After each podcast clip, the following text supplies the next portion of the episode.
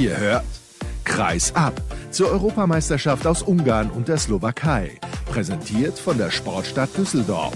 Mit einigermaßen aktuellen Stimmen und knallharten Analysen unserer Experten.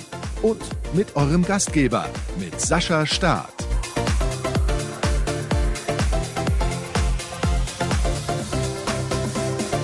Es hat heute ein wenig länger gedauert. Hallo und herzlich willkommen zur nächsten Ausgabe von Kreisab zur Europameisterschaft in Ungarn und der Slowakei. Wie immer habt ihr es eingangs im Intro gehört. Und es gibt einen guten Grund dafür. Der ist positiv im wahrsten Sinne des Wortes, hätte ich jetzt beinahe gesagt. Aber so ist es natürlich nicht. Denn mein Gast ist heute Christoph Steinert von der deutschen Handballnationalmannschaft. Hallo. Halli, hallo. Erstmal herzlichen Dank, dass du spät abends noch die Zeit findest, hier bei mir in der Sendung mit dabei zu sein. Das weiß ich sehr zu schätzen.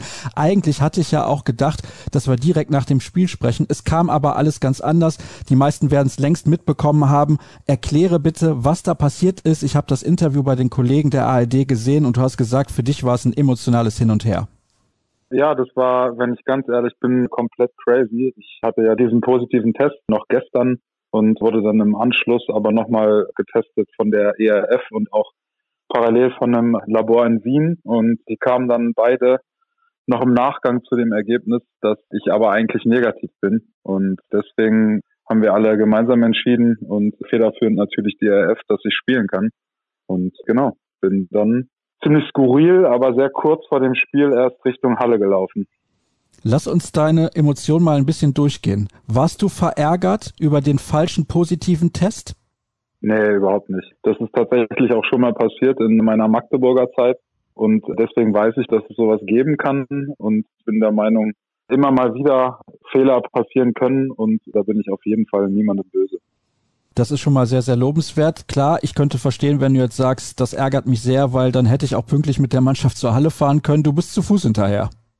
Ja, genau. Die Vorbereitung war tatsächlich nicht optimal. Das war alles sehr kurzfristig. Ich habe circa eine Stunde vor dem Spiel Bescheid bekommen, dass ich nun doch spielen kann, habe per WhatsApp und per Bild die negativen Testergebnisse bekommen und habe dann in Windeseile all die Sachen zusammengepackt, die ich so fürs Spiel brauche. Das war nicht ganz so viel, weil ich die Teamräumlichkeiten ja nicht mehr betreten durfte und war praktisch bei der Wäscheausgabe nicht dabei und habe dann hier die Ersatzklamotten, die ich hatte, das war ein Trikot und ein paar Schuhe, geschnappt und bin Richtung Halle gelaufen.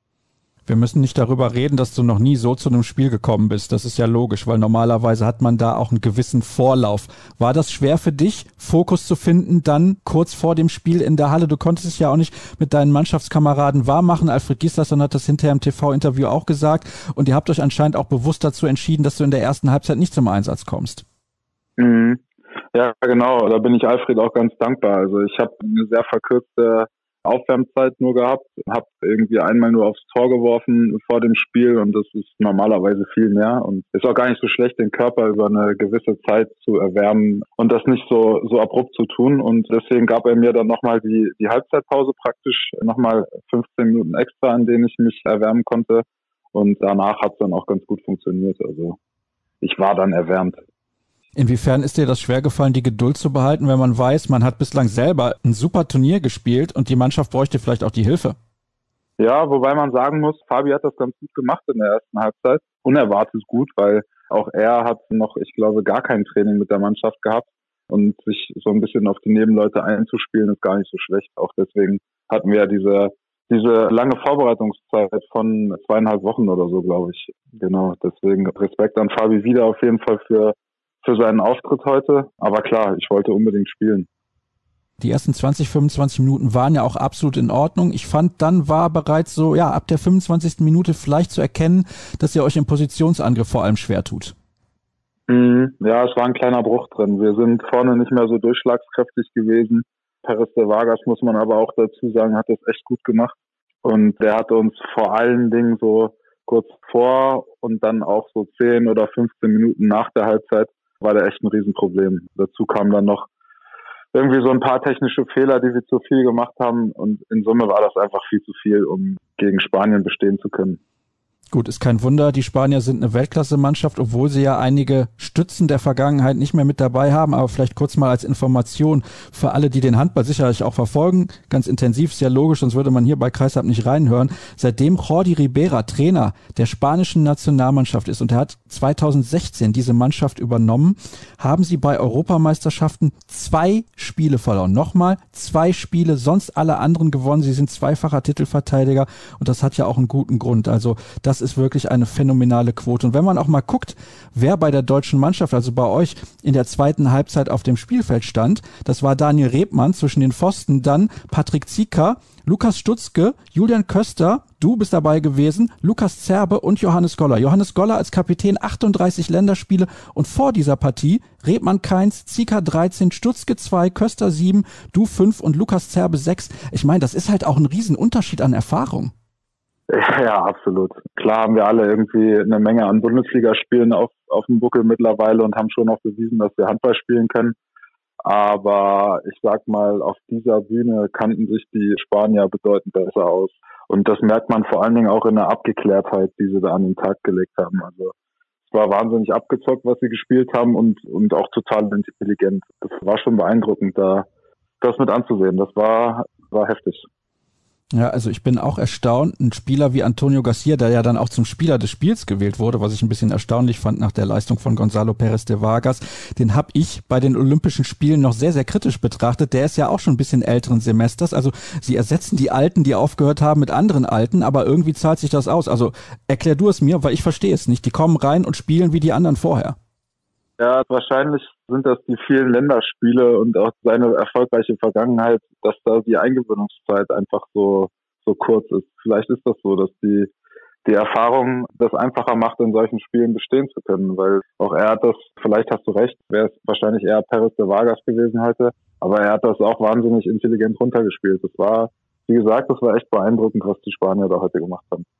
Du spielst ja dann auch, also nicht komplett im Deckungszentrum, aber du deckst auch auf halb. Das hast du auch in dem einen Spiel für Kai Hefner gemacht. Also das hat meines Erachtens auch sehr, sehr gut funktioniert.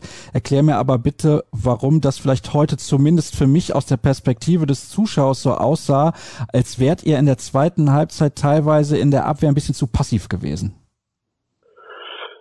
Ja, das stimmt. Wir haben, wir haben relativ viele Tore übers Zentrum bekommen aus so Geschichten, in denen wir es vermissen haben lassen, irgendwie noch einen Schritt nach vorne zu machen oder noch aggressiver in den Offensivblock zu gehen beispielsweise oder noch aggressiver um die Sperre rumzukämpfen. Und das fand auch ich beispielsweise im Polenspielen besser.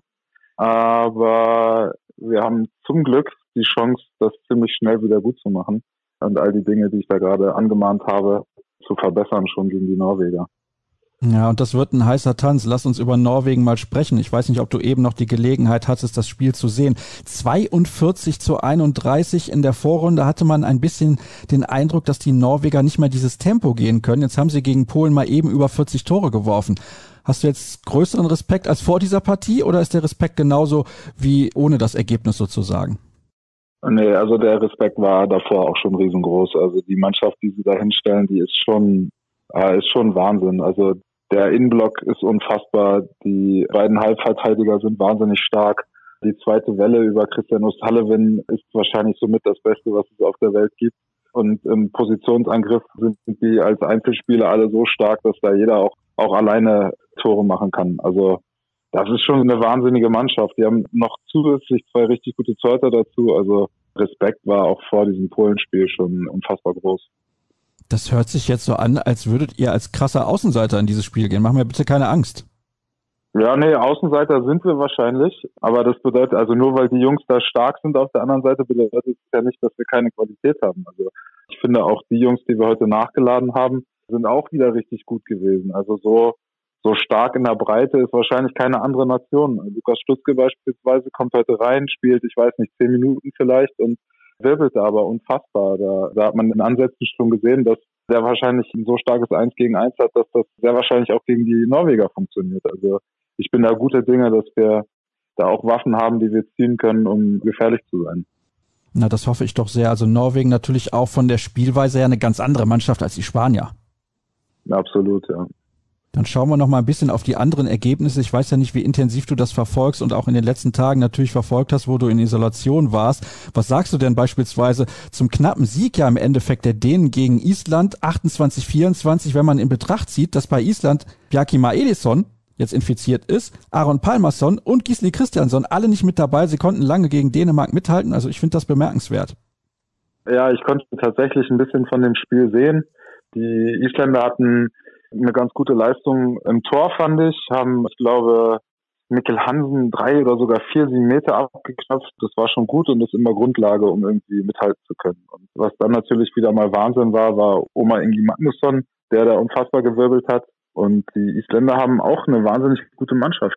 Die haben bestimmt auch 20, 25 Spieler, die alle oberste Schublade sind. Das heißt, dafür, dass das nur so eine kleine Nation ist, laufen da schon, schon echt viele gute Handballer rum. Also es war nicht verwunderlich, will ich sagen, dass die gut ausgesehen haben gegen Dänemark, die wahrscheinlich für mich die stärkste Mannschaft des Turniers sind. Ja, jetzt leider werden sie höchstwahrscheinlich ausscheiden, eben auch aufgrund dieser Ausfälle sehr, sehr ärgerlich. Die Niederlande machen auch extrem viel Spaß, haben heute allerdings hoch verloren gegen die Franzosen. Montenegro konnte Kroatien schlagen, das ist sicherlich eine Überraschung. Und in eurer Gruppe Schweden klar gewonnen gegen Russland. Also es kommt jetzt wahrscheinlich eindeutig auf die Duelle an gegen Norwegen morgen und dann halt gegen die Schweden. Also zwei Duo-Die-Spiele. Ja, jetzt haben wir, haben wir drei Finals, definitiv. Ja. Da geht's um alles und nochmal zurückkommt auf das Thema Corona, glaubst du, wenn das Turnier vorbei ist, wird man hinterher sagen, wir müssen das alles ganz anders bewerten als jedes andere Turnier zuvor? Ja, ich glaube schon. Ich glaube, dass die Norweger, ich bin mir nicht zu 100 Prozent sicher, aber bis jetzt beispielsweise ohne positiven Fall durchgekommen sind, oder? Da habe ich den Überblick verloren, muss ich ganz ehrlich zugeben. Ja, ja ich habe heute eine Statistik gelesen von irgendwie 99 positiven Fällen und die Norweger und die Spanier zumindest bis zum heutigen Tag ohne Fälle. Und bei den Dänen ist es, glaube ich, auch so gewesen, dass die positiven Fälle schon, sagen wir mal, weiter in der Vergangenheit zurückliegen. Also ich bin der Meinung, dass es einen großen Effekt hat, wie gut oder glücklich, wie man auch immer das bezeichnen möchte, man da durch die Erkrankenliste kommt und da möglichst wenig hat. Das hat schon einen riesengroßen positiven Effekt auf den Ausgang des Turniers. Ja, das glaube ich auch. Janik Rehn war bei den Dänen, glaube ich, der einzig positive Fall. Wir sind jetzt bei über 100 positiven Corona-Fällen angekommen, weil eben die Isländer noch dazugekommen sind. Joan Caneas bei den Spaniern beispielsweise auch noch. Also da sind jetzt einige und ich bin mal gespannt, wie schnell das durch die anderen Mannschaften sozusagen durchzieht. Eine Sache noch wollte ich auf jeden Fall ansprechen, weil es fand ich sehr, sehr interessant. Das war eine Aussage von Johannes Goller. Er sagt, der Zusammenhalt wäre noch nie so groß gewesen, obwohl ihr ja alle getrennt seid. Kannst du das bestätigen? Ja, das stimmt. Wir machen das auch echt ganz gut. Also wir unterstützen uns alle gegenseitig. Die Gesunden kümmern sich um die Kranken, haben ständig Kontakt über die ganzen Medien, über Microsoft Teams, über verschiedene WhatsApp-Gruppen, die eingerichtet wurden. Wir telefonieren immer mal wieder privat untereinander und so. Es ist einfach, obwohl wir uns praktisch räumlich nicht näher kommen, trotzdem wahnsinnig viel Kontakt da. Und dann ist bei uns auch irgendwie so, so die Mentalität entstanden, für die Jungs, die es jetzt leider getroffen hat, einzustehen und, und mitzukämpfen und äh, das, das Ganze, diese ganzen negativen Dinge, die da irgendwie auf uns eingeprasselt sind, die schweißen schon zusammen. Das ist definitiv so, da hat er recht. Das hört sich gut an. Zumindest das ist positiv bei der deutschen Mannschaft im wahrsten Sinne des Wortes. So bin ich eingestiegen in dieses Gespräch und so möchte ich es auch beenden. Christoph, herzlichen Dank, dass du dir die Zeit genommen hast. Möchte ich nochmal betonen, das ist nicht selbstverständlich. Wir haben jetzt ungefähr 22.30 Uhr und die Sendung geht dann hoffentlich noch vor Mitternacht online und alle weiteren Infos, wann nämlich die nächste online geht, das erfahrt ihr bei facebook.com slash kreisab, bei Twitter at kreisab und bei Instagram unter dem Hashtag und Accountnamen kreisab. Morgen hören wir uns ungefähr zur gleichen Zeit dann wieder. Tschüss zusammen.